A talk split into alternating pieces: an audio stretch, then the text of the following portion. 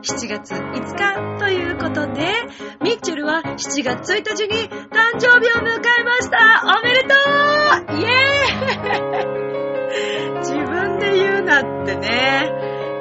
年齢をね、重ねるごとに、まだ今年も年取っちゃってっていう方の方がね、もしかしたら多いような気もしなくもないんですが、ミッチェルは年齢を重ねるって素敵なことだと思うの。そう思いません？リスナーの皆さん。だって今日のミッチェルがあるのも、今聞いてくれてるリスナーの皆さんのおかげだもん なんかね、年齢また一個、ら、さらになんかちょっとテンションが高くなってしまいまして。と言ってもね、あの、Facebook とかね、えー、まあブログだったりとか、いろいろなところに、まあ個人的にもメールをくださったりとか、たくさんたくさんたくさんのお祝いのお言葉をいただきまして、もうミッチェル感激でございます。本当にありがとうございます。新しい年もさらに元気にいきますよ。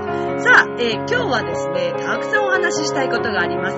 東村山市にあります、ショープ園の話とか、あ、終わっちゃった。じゃあとりあえず話しますね。この番組は、輝く人生を共に、研修、司会の株式会社、ボイスコーポレーションの提供でお送りします。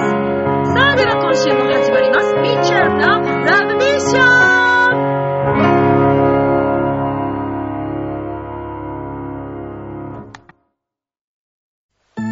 ああ、仕事でも上司に怒られっぱなしだし、女の子と出会うチャンスもないし、パッとしない人生だな。そこのあなた。人生を輝かせるにはまず自分磨きが大切。ボイスのプロデュースで変身した男性が先日ゴールインしたわよ。みんな個性があって当たり前。私がセルフチェンジのスイッチを押してあげる。さあいらっしゃい後半へ続く改めまして、皆さんこんばんは。えー7月5日ですけれども、いかがお過ごしでしょうか？いやー、7月に入っての初回のこの冒頭、ね、話したいこと途中で終わっちゃうっていうね。まあまあ、新しいね、こう、年を重ねまして、1年また新しく、あの、1個年をね、えー、取ったって言い方はしたくないな。えー、そうだな。成長した？そう？そうでもないか。まあ、はい、そうですね。一つ年を重ねまして、改めて、こうね、あの、頑張っていこうと思ったんですけどね。まあ、まあ、冒頭グダグダですよね。はい。まあ、これも、ミッチェルらしくていいんじゃないって思っていただけたら嬉しいな、的な、的な話ですけどね。はい、えー今日はなんだか知らないけど、すごくテンション高いんですけど、なんといっても、もしかしてこのリスナー、あの、リスナーの皆さん、聞いていて、なんかいつもと声の感じ違わないって思いませんか？思いませんか？今日は MK スタジオではないのです。はい。ミッチェルの育ちました環境、えー実家でですね、今収録をしております。はい。まあ今日はちょっと久しぶりに、あの、実家に帰ってきたんですけど、まあ実家というのがですね、まあ同じく千葉県なんですけどね、桜市というね、はい。とっても空気の美味しい、まだまだ自然もたくさんある、えー場所ですけど、桜市といえば、もう野球がお好きな方は、必ず皆さんおっしゃいますけども、長島茂雄さんのね、はい、お生まれになったところということで、よくその話を聞かれますけど、桜市というと、あ、長島さんのねって言われるんですけどね。正直ミッチェルはちゃんと見たことは一度もないですけどね。でもなんか、あの、見にいらっしゃる方もいるということを聞いたことがありますが、まあそんな桜市。そして桜市といえば、印旛沼花火大会とか、あとは、えー、そうですね。歴史民族博物館というとっても大きな博物館がありまして、よくあの、小学校の時とかも、遠足とかで行ったりもしましたけどね。今でも、あの、私結構好きで、まあ、なかなかタイミング悪くてね、私が帰ってくる曜日が休館日とかね、ちょっと残念な話ですけど、はい。面白いんですよ。からくり人形とかね、地獄絵図とかね、こう覗いてみれたりとかね、すごく面白い、はい、歴史民族博物館というとこがあります。もう桜市は本当にいいところたくさんありますけれども、あ、あとね、増六餅っていうね、あんこがたっぷり入っててね、中にお餅が入ってるね、あのもなかがあるんだけど、超美味しいの。とか言ってるとね、またあの、専属カメラマンさんに、痩せなさいって怒られますけどね。はい。まあまあまあ、桜市の話はそんなところで。ということで今日は実家からお送りしております。ラブミッションです。さあ、今日はね、話したいこと盛りだくさんなんですよ。まず、さっき途中で終わっちゃいましたけど、先日、先日というか6月の24日、うちの祖母、おばあちゃんのお誕生日なんですけどね、えー、うちの祖母がですね、あの、おばあちゃんそう。祖母だのおばあちゃんだのどっちかにしなさいっていう話ですけど、あの、おばあちゃんが、勝負がすごい好きなんです。お花のね、勝負。で、まあ今この6月の末ってね、時期じゃないですか。で、前から行きたい行きたいって言っていた場所がありまして、で、たまたまちょっとその日、夕午後はお休みが取れましたので、一緒に車に乗って、えー、お誕生日祝いも兼ねて、その勝負園に行ったんですけどね。その場所というのが、東京都東村山市ですよ。あのー、ね、私も大好きですけど、志村けんさんが、ね、あの、ご出身ということで、東村山温度とかありますけどね、その東村山市の、えー、北山公園というところで、えー、毎年行われています。今回で24回目だそうですけども、勝負祭りに行ってまいりました。とっても綺麗でしたよ。あの、東京と言っても、まあ、西東京になるのかな？ですよね。で、空気がね、美味しいんですよね。やっぱ東京からちょっとこう入るだけでもこんなに違うんだなということで、まあ、今回車でね、行ったんですけども、はい。で、えー、この北山公園というね、えっ、ー、と、そうですね、しょまあ、その勝負、たくさんいろんな種類の勝負が咲いてるんですけども、あのね、色もそうですけど、形もそれぞれ本当に違うんですね。あんなにまじまじとこう見たのはミッチェル初めてだったんで、ちょっと興奮してしまいましたけれども、はい。で、その、勝負にね、名前がそれぞれついてるんですけども、結構こういろんな方から、えー、募集をかけて名前がついてたりとか、まああとコンテストコンクールっていうのかなはい。だからどなたかがこう育てた勝負とかね、そういう感じでこう名前も全部ついてるんですけど、で、まあ、あの、その日24日が、この勝負園のね、勝負祭りのラストの日だったみたいで、まあ、全部こういろいろ撤去して片付けているところだったんですね。まあ、あの、行った時間ももう遅かったので、うん、もう夕方4時半、5時過ぎてたかな。で、まあちょっと一旦休憩ということで座っていたらですね、市の職員さんが話しかけてくれたんですよ。はい。えー、あの、祖母とね、ちょっと座ってて、母はちょっと違うところに一旦行っていて、二人で座って話してたら、どこから来たんですか？なんて気さくに声かけてくださって、それが市の職員さんでいらっしゃいます。宮崎さん宮崎さんありがとうございますもうね、なんか心がほっとした。あ、東京でもね、こんなに気さくであったかい方たちいるんだなって、東村山市の方たちがそうなのかな。あの、宮崎さんはその、ま、市の職員さんということなんですけど、その他にも、その後ちょっとね、あの、すれ違ってお話しした方とか、本当に皆さんあったかくて、で、とにかくね、宮崎さんがですね、いろいろ勝負についてお話ししてくださったりとか、あの、うちの祖母がね、今日誕生日で来たんですよ、なんていうお話をしたら、あの、ご丁寧にね、その、あの、イベントでね、多分、あの、売っていたお店のお菓子だと思うんですけども、美味しいお菓子もくださって、はい、あの、名刺交換してちょっとょっとお友達になっていただきました。宮崎さんありがとうございます。もうね、来年もぜひ行きたいなと思うんですけども、まあ、その、本当に勝負の種類もたくさんありますし、またあの、勝負園に行く途中もね、なんかお団子屋さんが出てたりね、帰り買いましたけど、とっても美味しかったですけどね。はい。で、その他、あの、インターネットホームページでも、えー調べさせていただきましたら、えーこの勝負祭りの期間はですね、いろいろイベントも行われているようで、えー毎年とても盛り上がっているようです。で、あのー今年もまた、そのある勝負のね、えっ、と、名前、ネーミングを募集とかしてたりとか、はい、えー様々なね、あの、イベントも豊富で、えーとっても、まあ、なんていうのかな、心も和むし、空気も美味しいし、人も温かいし、ね、ああ、志村さんが育った場所、さすが、こういう街なんだなっていう、ね、あったかい人たちたくさんいるんだなっていうことで思いましたけどね。はい。ぜひあの来年も遊びに行きたいと思います。宮崎さん、よろしくお願いします。ありがとうございます。はい。ぜひ皆さん、あの、遊びに行ってみてはいかがでしょうか。えー、東、東、東だって。なんか、江戸っ子じゃないんだからね、菅須村山市みたいなね、ことになってますけど、東村山市。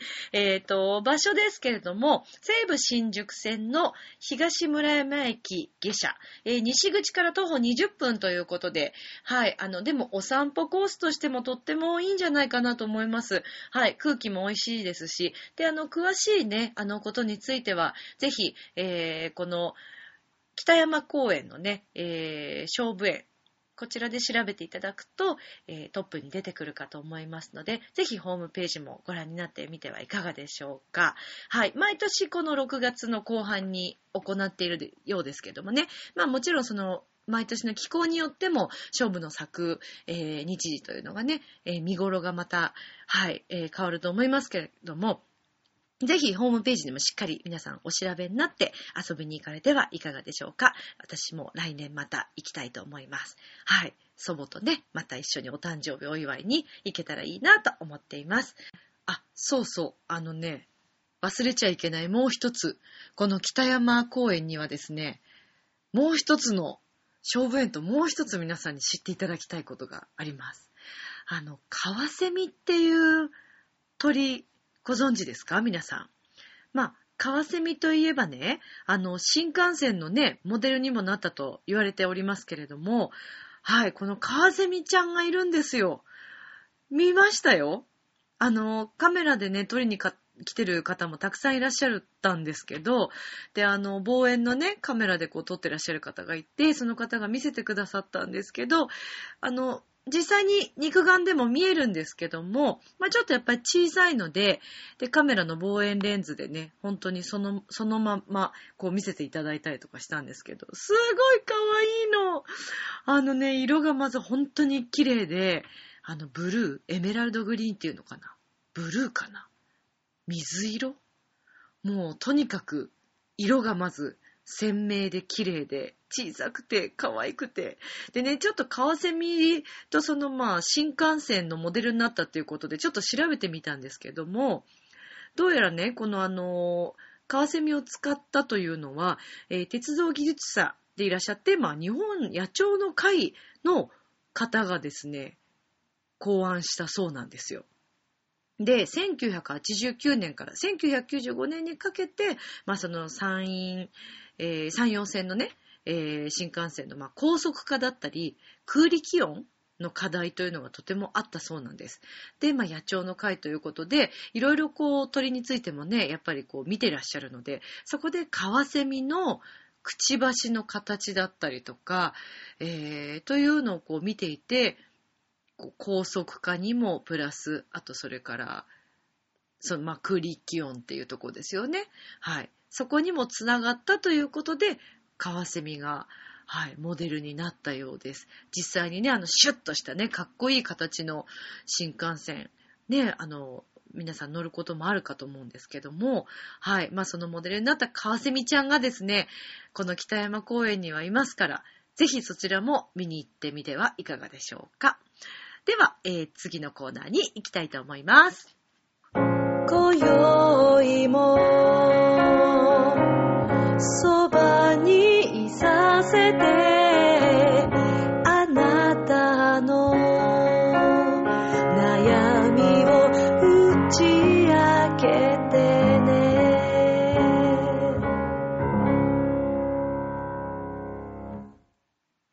はい。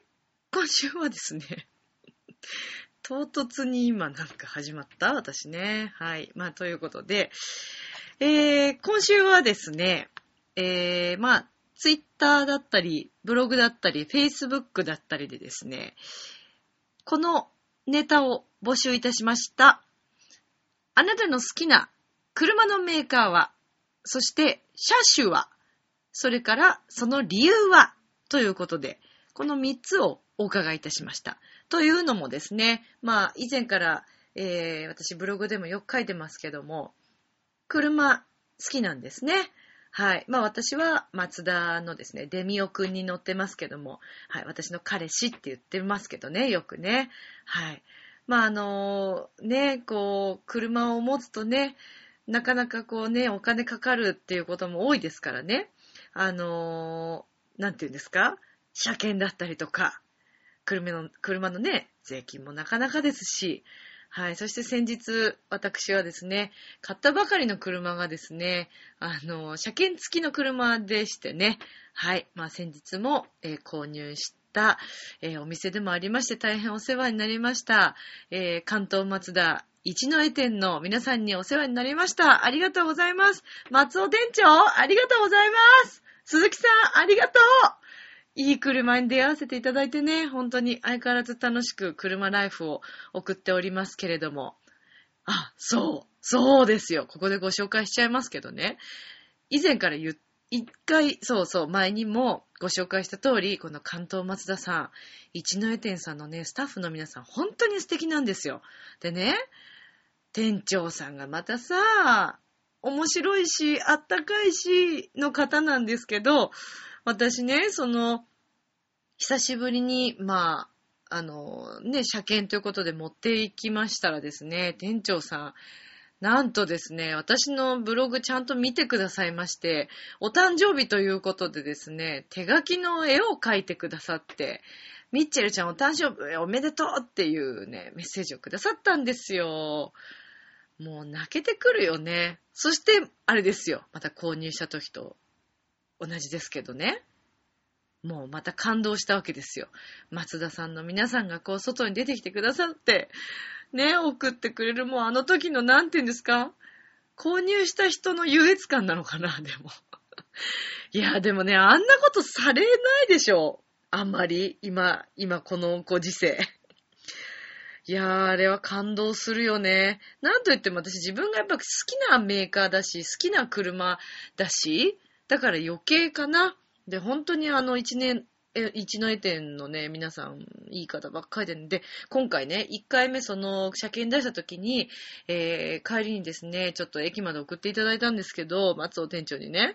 で、あの、乗せていただいた車、はい、あれですよ。今、松田で、ね、もう話題になっておりますけど、あの、CX5 っていう車、ご存知ですか？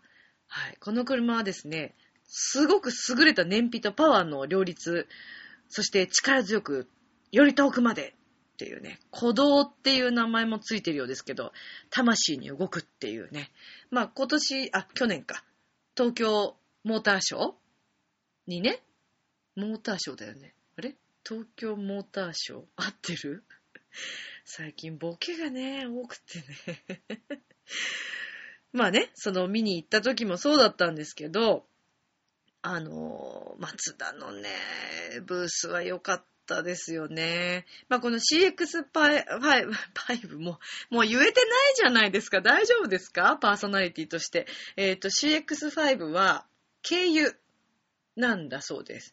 えー、まあ、燃費よし、走りよしっていうことでね、マツダの中でも今とっても人気のある、えー車の車種のようですけども、まあ、それにもちなんで、今回は、そうですね。はい。こういったネタをちょっとね、皆さんとお話ししていこうかなと思って募集をいたしました。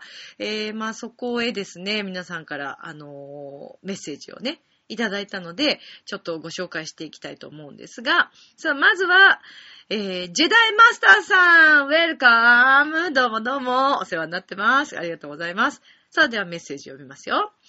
トトヨタのノアに乗ってるけど、本当はホンダが好き。あら。トヨタ乗ってるけど、ホンダ好き。えー若い頃、プレリュードのマニュアルに乗りたかったんだけど、乗れなかったのです。代わりに、ホンダのアスコットというマイナーな車には乗っていたことがあります。最近は、アイサイトのおかげで、スバルが売れてるみたいというメッセージをいただきました。ジェダイマスターさん、ありがとうございます。まあ、トヨタ乗ってる方多いですよね。やっぱりね。まあ、まずは燃費なのかな。うん、私も、あのーレンタカーとかでもね、いろいろ乗ってみたりとか、えー今までも、あのーそうですね、いろんな車乗りましたけども、うん、まあ、そうですね、トヨタの BB っていう車は、私乗りやすいなと思いましたね。ビッツも、うん、まあ主流ですけど、いいなと。それから、えーレクサスは、ちょっと後ろに乗せていただいたことがあるんですけど、静か。あれはね、車に乗っているっていう感覚ではないね。むしろ家が動いてるんじゃないかっていうぐらい静か。ちょっと言い過ぎかな。でも、高級感ありますしね。トヨタさんはやっぱり強いよね。で、あの、レンタカーとか行っても私、あの、レンタカー屋さんとよく車の話をしたりとか するんですけど、まあやっぱりトヨタの強みっていうのは壊れないんだって。うん、壊れることがあまりないという。まあもちろんね、あ、ちょっとこれ語弊がね、ちょっとあるとあれですけど、あのー他の、もちろんメーカーさんもね、えーうん、すぐに壊れるってことはもちろんないと思うんですけど、まあ、これはレンタカー屋さんのお話です。はい。あの、いろんな車を扱っているレンタカー屋さんで、まあ、やっぱりトヨタ車は基本あまり悪くなる、壊れるということがない。長年乗れる。それから、えー走行距離がすごくもうね、10万キロオーバーしても、まあ特にあまりそんなに支障はないという話を聞いたことがあります。まあでもジェダイマスターさん、ホンダ好きということでね。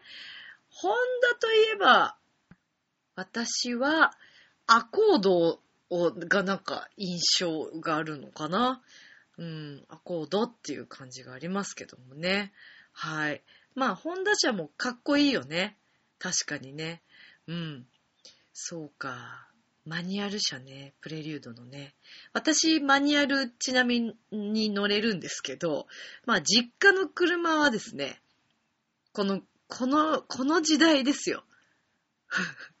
日産の、えー、マーチ。まあ、これは全然ね、走ってますよ、たくさん。マーチのマニュアルです。はい。田舎町じゃないですからね。言っときますけど、桜市は。はい。あの、農家さんとか、あの、こう、ガタガタ道を走らなくちゃいけないような環境とか、そういうことではないですよ。なんかね、農家さんはやっぱりマニュアル車が多いって、教習所の先生が言っていた。ちなみに私は、インバ沼の方の教習所で、あの、ね、車の免許取りましたけど、飛ばしましたね。免許、免許取りながら飛ばすってね。教習所の先生だって面白いしさ、優しかったからさ、なんかもうほぼデートみたいな気分でね、いろいろ喋りながら、みちりちゃん、ずいぶんなんか飛ばしてるよ、みたいな。あの、見て、もう60キロ出てるけど、とか言われながらね。まあそんな教習を受けましたけど。はい。まあまあそれはいいとして。ジェダイマスターさんありがとうございます。うん、スバルがね、売れて、スバル、あ、私ね、スバルの、えっ、と、インプレッサー、はい、もう乗ったことありますよ。ちょっとね、私は合わなかったんですよね。インプレッサね。それはマニュアル車でしたけど、なんだろうな、フロントかな？あ、違う、あのね、私結構ハンドリング気にする人なんですけどもね、ちょっと私の中では、うん、違ったんですね。はい。まあ、というご意見がまず一つ。さあ、そして続きましては、はい、えー、九州のですね、シンガーソングライター、えー、親子でね、演奏している私も大好きなさつまっこさんの、えー、リーリンママからいただいてます。ありがとうございます。お元気ですか？いつも、あの、ツイッターとかブログで、あの、ありがとうございます。さて、えー、ご紹介いたしますけども、好きなメーカー、プジョーということでね。はい。プジョーね。渋いとこ来ましたね。まあ、かっこいいっすよね。えー、あのライオンマークに非常に心地よさを感じる。というね、星マークっていうね、レリンママね、いいですね。プジョーに会った日は私にとってラッキーで、タクシーってフランスものの映画も大好きでした。あ、タクシーご存知ですか？皆さん。面白いよ。あれ機会あったらちょっとぜひ見ていただきたいんですけど。で、えー、それと、なんといっても、燃費でトヨタのプリウス。理由はお察しください。ということなんですね。まあ、そうだよね。やっぱりトヨタ、トヨタね、ってことになるんだけど、プジョーはかっこいい。もう私もそう思います。まあ、というかね、輸入車って、なんであんなかっこいいんだろうね、みんなね。なんか色の感じというのか形もそうなのかなうん、なんか総合的にこう美ですよね。うん、という感じですけどもね。ありがとうございます。では続いていきます。あ、はい、レリママありがとうございました。さつまっこさんの、えー、ママさんからメッセージをいただきました。ありがとうございます。若干ね、今ちょっと焦ったというのはね、まあね、あれだけ、あの、この部屋の近くで話さないでくださいって言ったんですけどね。うちの親たちがね、話してましたね。あびっくりしましたけどね。はい。ということで、では続いてに行きたいと思うんですけれども、はい、えー、続いてのえー、メッセージがですね、こちらは、えー、私も大変、大変お世話になっている方なんですけどね、何をさんからいただいてます。そんな匿名でいいんでしょうか？はい。では、何おさんからの、えー、っとですね な、なんか、笑っちゃうな。面白いんですよ、この先輩。はい。では、えー、では、好きな車は BMW だよ。下半身しっかりしているようなスポーティーな走りするから、イタリア行った時すごく好きだったな。アルファロメオは悪くないけど、内装がイタリアらしくて、え、イタリアらしくて素材が良くない感じだったから。ベンツは滑らかすぎて浮いてる感じで気持ち悪いんだわっていうね、メッセージをもらってますけどね。BMW か。あの、ちょっといいですか？これ、これ私的な思いですよ。あの、BMW は確かにかっこいいです。それは認めてます。ただ、大抵ですね、結構、お危ないなっていう運転をする傾向にあるのが、私は BMW じゃないかなと思ってるんですよ。でも、そのことについていろいろ検証をした結果、いろいろ聞いた結果、なんかね、そういう運転になってしまう走りの楽しさがあるらしいですよ、BMW は。私は実際乗ったことがないので、わかんないんですけど、それは聞いたことがあります。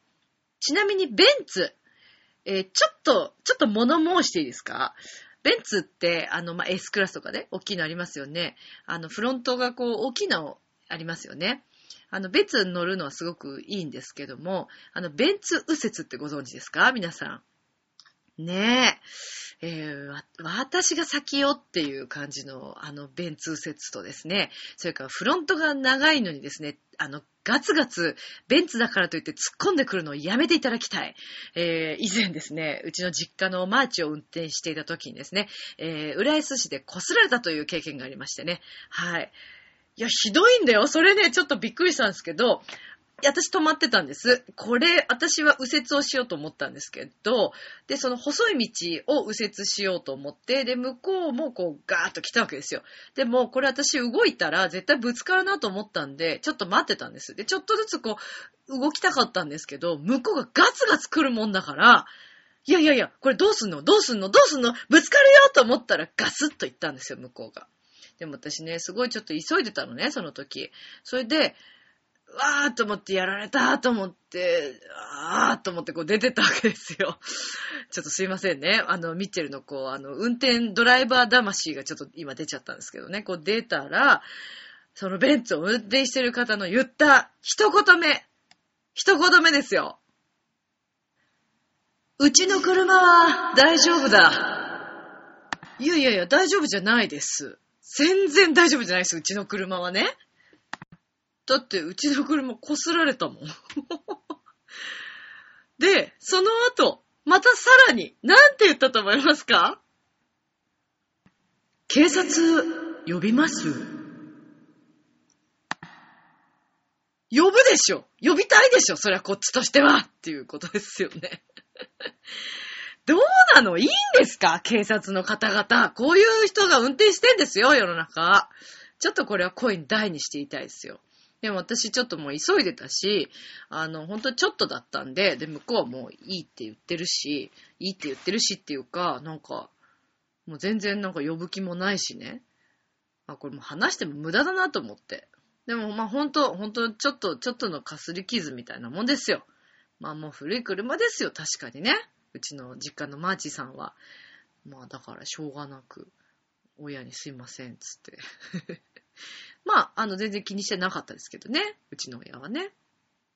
まあ、こんな、こんな運転はやめましょう。皆さん。はい。ということですけども、まあ、なんでこんな話になっちゃったのかな。はい。まあ、そんなこともありましたということですけどね。まあ、でもやっぱり輸入車はね、いいですよね。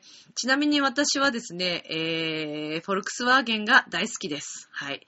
フォルクスワーゲンの、昔、ジェッタというね、古いちょっと車に乗ってたことがあるんですけど、やっぱあのエンジン音はたまらないよね。何なんですかね。あと、まあ前にも言いましたけど、あの、ドアを閉めるあの、ボンっていうね、あの、低い音。あれはもうたまらないです。はい。また機会があったら乗りたいなと思ってるんですけども、なんで私松田車が好きかっていうと、松田車は、ちょっとね、輸入っぽい匂いがするんですよね。輸入車っぽい匂い、デザインとか、デザインおしゃれだよ。アレクセイトとか、あね、ロータリーエンジンなくなっちゃうのはちょっと残念なんですけどね。あの、アレクセイトとかさ、ロードスターとか皆さんね、ご存知だと思いますけど、かっこいいでしょ？普通に。なかなかないですよ。うん、あれは私はもうね、美だと思ってますからね。はい。さあ、そして、えー、もう一つ、えー、リドルさんからね、いただいてます。リドルさんもいつもありがとうございます。個人的にもお世話になっておりますが、ありがとうございます。では、メッセージを読みます。車種とかの話じゃないんですが、あ、話とかじゃないんですね。えー車のない生活を実家にいた頃から現在も送り続けているので、車に乗せてもらうこと自体が私にとっては貴重な体験なんです。ああ、なるほど。まあでもそうですよね。車、私も持ってない時は、やっぱりね、人の車に乗せてもらうのってもうなんて楽しいんだろうと思いますけど、たまに行くレンタカードライブは最高ですね。いい景色見ながら好きな音楽をかけて話をいっぱいしたり、心が解放されますというね、リドルさんからのメッセージです。ありがとうございます。そうなんですよ。やっぱね、好きな音楽をこう、ガンガンかけて、えー高速を走ったりとかね、あと、自然の中をね、こう窓全開にして走り抜けるというあの心地よさ。たまらないですね。私、あの、子供の時から車に乗ることが大好きで、よく母の運転する助手席とかに乗ってたんですね。で、あのー車の中にかかってた、あの時代はテープですよ。CD なかったんでね。で、テープで、あの、鈴懸の道っていうね、ちょっとジャズの曲とか、あとはピアノの曲ね、ショパンとかね、よくかかってましたけどね、もう楽しくてしょうがなかったですね。そしてあの頃からこう顔を外に出して、プロモーションビデオ風の気分を一人で味わっていたという、ちょっと変わったお子さんでした。はい。まあそんなこともあったなぁなんて思いつつ、はい。えー今日はですね、車ネタをいっぱいお話ししたんですけど、まあこれから車を購入しようと考えていらっしゃる方もたくさんいらっしゃると思います。えーぜひね、また今後も車ネタはきっとお話ししていくこともあると思いますから、まあ、今回のがちょっと参考になるかどうかというのは、ね、わからないですけども。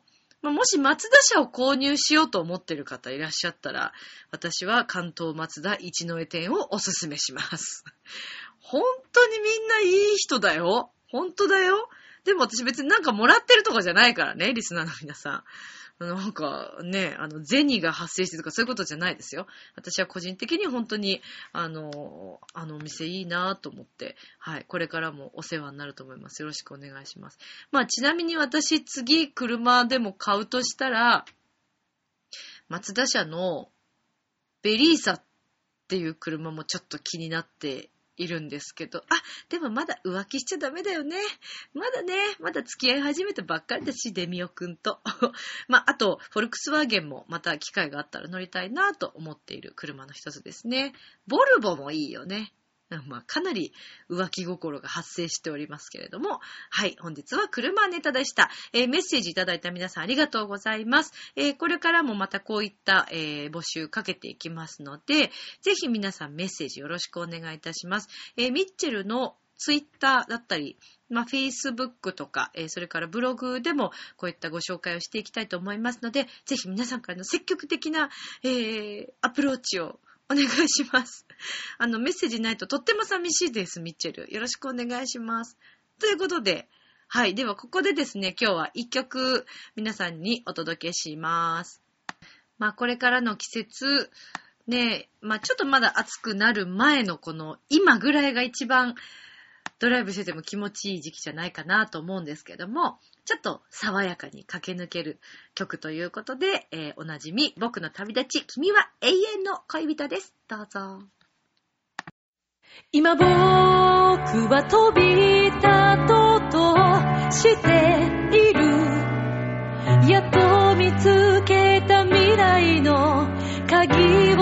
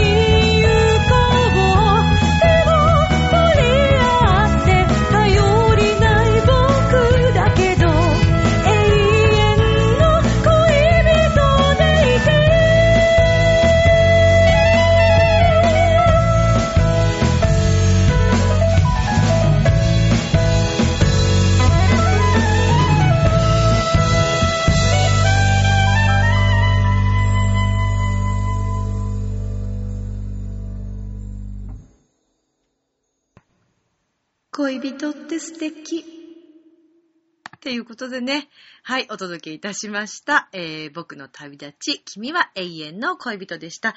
えーご紹介しているように、こちらはですね、YouTube でも、えープロモーションビデオが見れますので、ぜひご覧いただきたいなと思います。まだチェックしてない方、いらっしゃったらぜひチェックしてくださいね。えー栗林みちるを、えー名前であの検索していただいても YouTube で出てきますし、曲名でも大丈夫です。で、ちなみにですね、えー私、ブログ、それからホームページではご紹介させていただきましたけれども、ついに、ついに、ついに、10月26日金曜日、栗林みちるファーストミニアルバムミッションリリースイエーイ嬉しいさ。嬉しいよ。そりゃテンション上がるさね。いや、だってさ、私夢だったんだもん。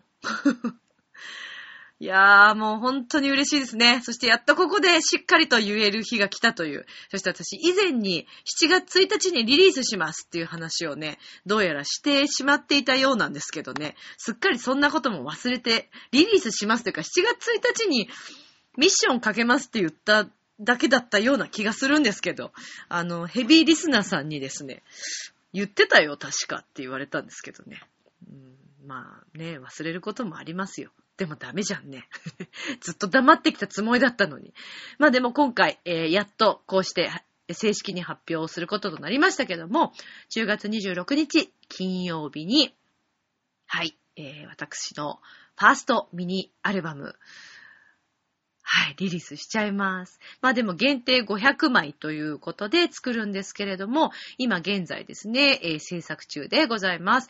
で、えーこの CD にあたりまして、えートータルプロデュース、そして編曲をしてくれているのがですね、えーミッチェルのサッカーユニットの相方、WM のですね、えーユニットの相方でもあります。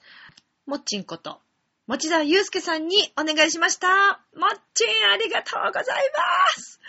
今ですね、もうびっくりするぐらいいろいろこう、アレンジをしてくれてまして、えー今聞いていただいた僕の旅立ちもリニューアルオープンいたします。はい、こっちのこのバージョンもいいんですけども、はい、えーまたちょっと違った、はい、イメージで皆さんに聞いていただけるのではないかなと思います。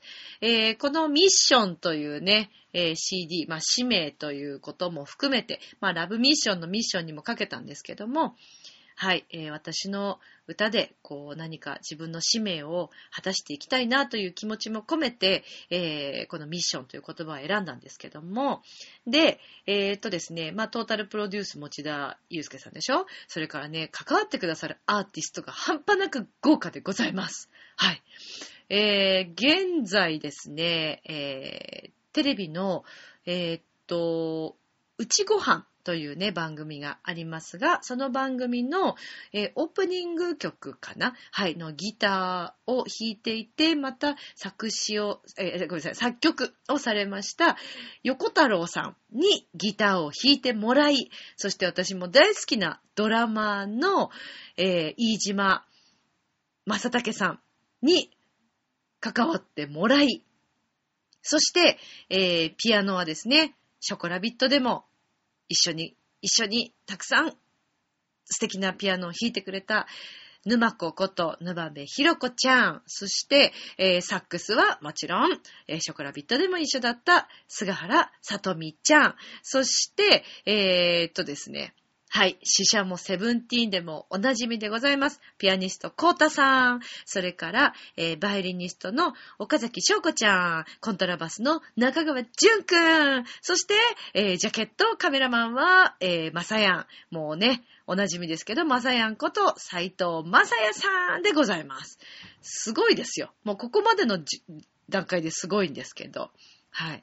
でですね、スポンサーには、なんと、なんと、なんと、なんと、ちょいへよ .com! ありがとうございます杉浦局長感謝感謝でございますはい。えー、バックにではですね、バックにこう、ちょいへよ .com にですね、こうついていただきまして、えーこれから頑張っていこうというミッチェルでございます。はい。皆さん、ぜひよろしくお願いします。えー10月26日はですね、はい、とってもこの豪華なメンバーで、えーライブを行います。はい。で、えっ、と、場所がですね、三軒茶屋のステージ PF さんで、えーお世話になる予定となっております。また詳細等々はお知らせしたいと思うんですが、えーこのミッションという CD、えーまず、あの、ほぼ手売りでございますので、はい、皆さんぜひこの、初回のですね、えーレコ発イベントにいらっしゃっていけた、あの、いただけたら嬉しいです。はい、えーこのミッションは5曲入りで1500円となっておりますけれども、えー本当に、本当に、あの、心を込めて作品を作っていきたいと思います。えートータルプロデュースのもっちんさんと一緒に、そしてアーティストの皆さんと心を一つに、素敵な作品になるように、えー今制作中でございますので、皆さんぜひ楽しみにお待ちください。私も楽しみです。嬉しいよー。ということで、こんな自分の中で感動した話の後にこの人を出すのもどうかと思うけど、この人のコーナーです。どうぞ。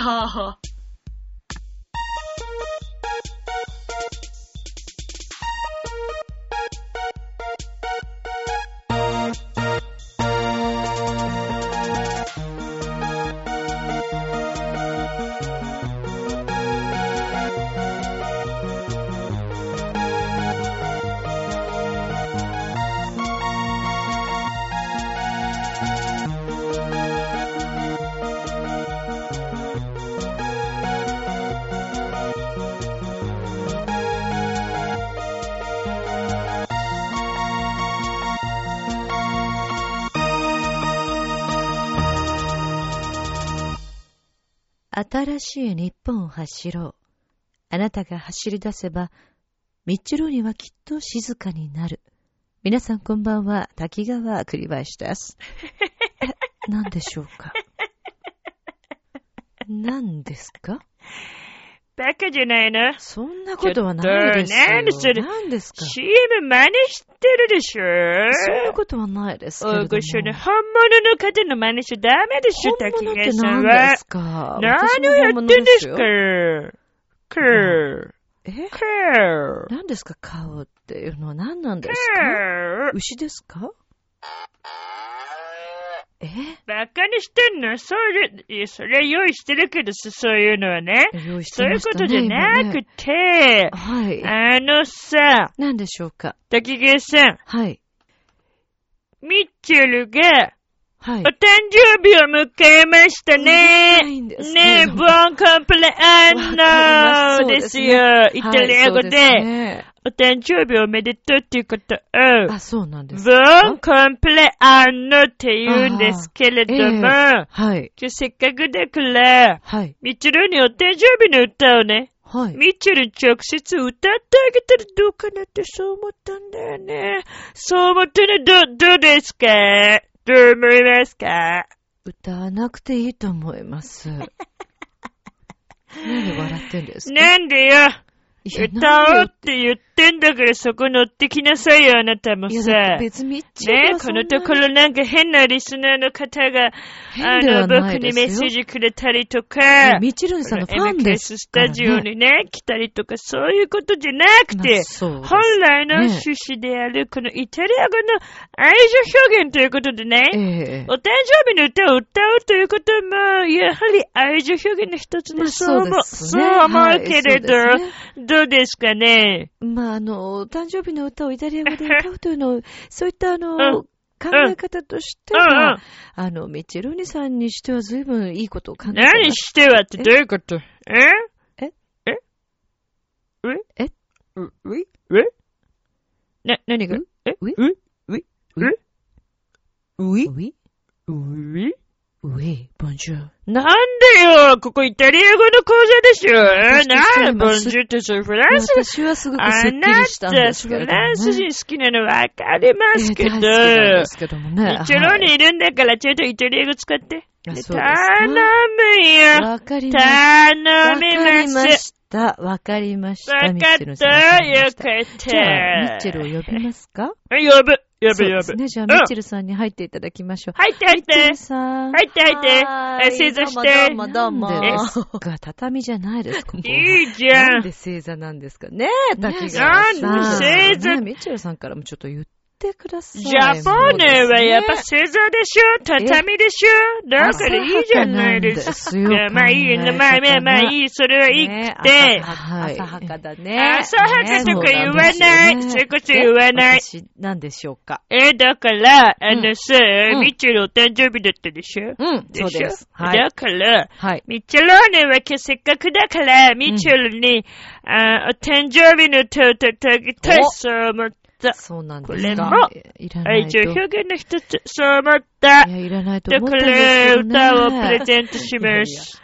ねえ、ミッチェルさんがまあ歌を歌いたいというだけのことだと思そうんですけど、ね。んなことないよ。歌ってあげたいんだもんだっ嬉しいですよて。。あの、でしょさんのね、でしょ？とっても嬉しいので。ほはら、いほら、ぜひ受けたいと思いますしまあ、これ、イタリア語でうんこのお誕生日の歌をね、うんリスナーの皆さんに覚えていただくっていうそうね。なのよ。チャンスでもありますから、ミッチェルさんしっかり歌ってくださいあね。そういうことお願いしまねすね。そうね。あの、やっぱね、ここで覚えてもらえるか否かというのは僕の、あ声の力にかかっています。そこれ、まあ、その前にね、あせっかくだからもう一回言うけど、はいお誕生日おめでとうというのはイタリア語で、うん buon compleanno と言います。 buon compleanno、はい、一緒にどうぞ。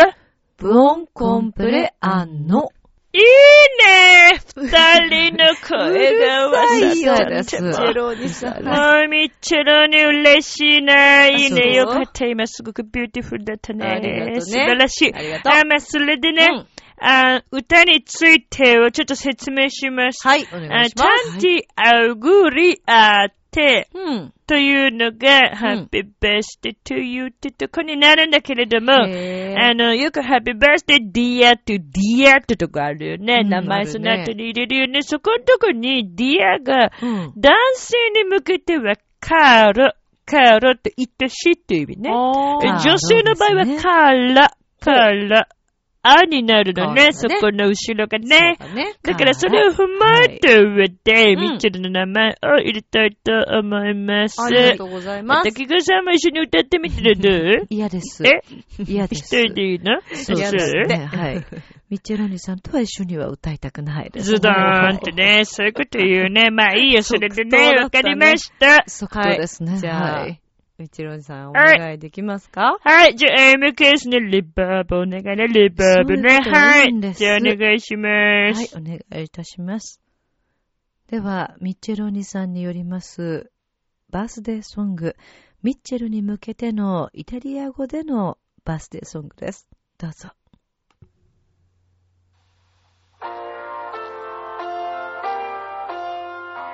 turn to ugly ate, turn to ugly ate, turn to ugly column children. Turn to ugly ate.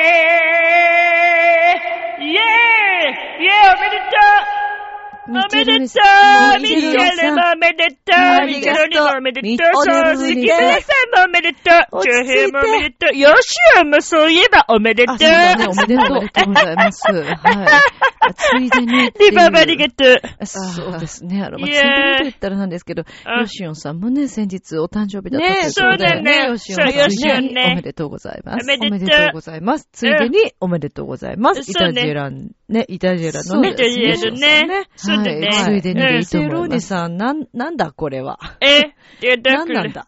いや、なんなんだってね何なんですか、ねあの、ちゃんと、あの、しっかりしたね、腹式呼吸で歌ってあげて、そうか思った。ねそうそう思って歌いましたよ。心を込めてどうだった？いやー、なんかちょっとこう、聞き苦しいというなんで？なんで？ね。そあんなことね。りがとう。ね。。ありがとう。そうでしょそうでしょね。グラッツィエでしょねやっぱおめでたいね。お誕生日、ところで、ところで、ミッチェル、何？いくつになったの？いいとこで。打つことないでしょ。ね。なんでそのでしょ拳銃持ってんですか？そんなに嫌なこと。嫌なことじゃないけど、ならいいこんなじゃないねで、すか。あの、あれですよ、うん。浦安に世界に発信って言ってんですよ。そうだよ世界中に自分の年齢を別に明かす必要もないでしょうよ。そうですミッチェル明かしたよ、ね43そうで歳。すよ。第一、この間怒られたでしょ？年を聞くもんじゃないっていうことをね、滝川さんにはミッチェルね、そうですよね怒られたけど怒りまあでも、まあ、まあとにかく僕の歌声をね、世界に発信できてよかったな、そう思う。それそうはよ切によかったね。切にね。切に思うでしょ？いや、でも本当にありがとうございます。あの、そうやってたくさんの方にね、お祝いしていただくのはとっても嬉しいことです。あんでもねあんでもねまあこれを機会にイタリア語でのお誕生日おめでとうとか、ね、このお誕生日のバースデーソングを、そうね。バージョンでね、そうだね面白いんじゃないかなと思いますけどそうね。面白いね。ねあ、そうだね。だからみんなたくさん歌ってあげてほしいね。そうだね。ねみんなでもう一回一緒に歌う今日それで最後にす、え、あれ最後にはしないですよね。そうですね。えしないよね。えスタッフということで。さすがだねね。さすがって本当何にお誕生日おめでとうございます。ありがとうございます、滝川さん。え、え、いやいや、時が、え僕歌ったじゃない。一番お祝いしてあげたじゃないの。まあ、いいか。じゃあ、おめでとう、おめでとうね、ブオンコンプリアンノ。なんだか釣られてきちゃったよ。なんであんなイケメンまでいるんだあなた自分を分かってる？第一印象って何で決まるか知ってる？コミュニケーションの始まりは何だと思う？お？誰でも変われるチャンスはあるのよあるのよそれから数ヶ月後。自分らしさを自分で見つける。なんて素晴らしいんだ。恋も仕事も今最高にノリノリだぜ。スイッチをします。ボイスコーポレーション。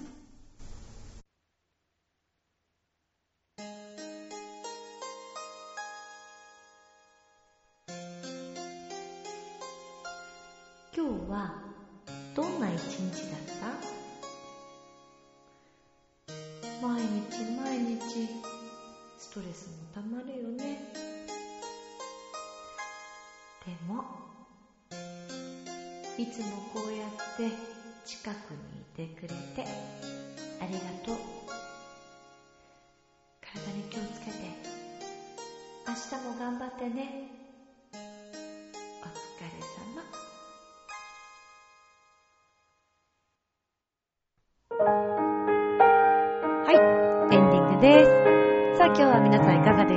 しょうかえー、ミッチェルおじさんにね、イタリア語でお誕生日の歌を歌ってもらっちゃいましたけども、ぜひ、あの、これを機に皆さんに覚えていただけたら、ね、ちょっと面白いかななんて思ってます。えー、ミッチェルおじさんをはじめ、ミッチェル自身も、えー、ツイッター書いてます。で、えっ、と、ブログをですね、ツイッターにこう反映させたりとかもしてるので、ぜひ皆さんチェックしてください。えー、それから10月26日のライブはもちろんのこと、8月11日、9月22日もライブがあります。9月22日は、えー、栃木に行きます。よろしくお願いします。ではでは、またご紹介しますね。それでは、今宵も良い夢を、明日も楽しい一日を。バイバイ。今日もありがとう。バイバイ。ラブ。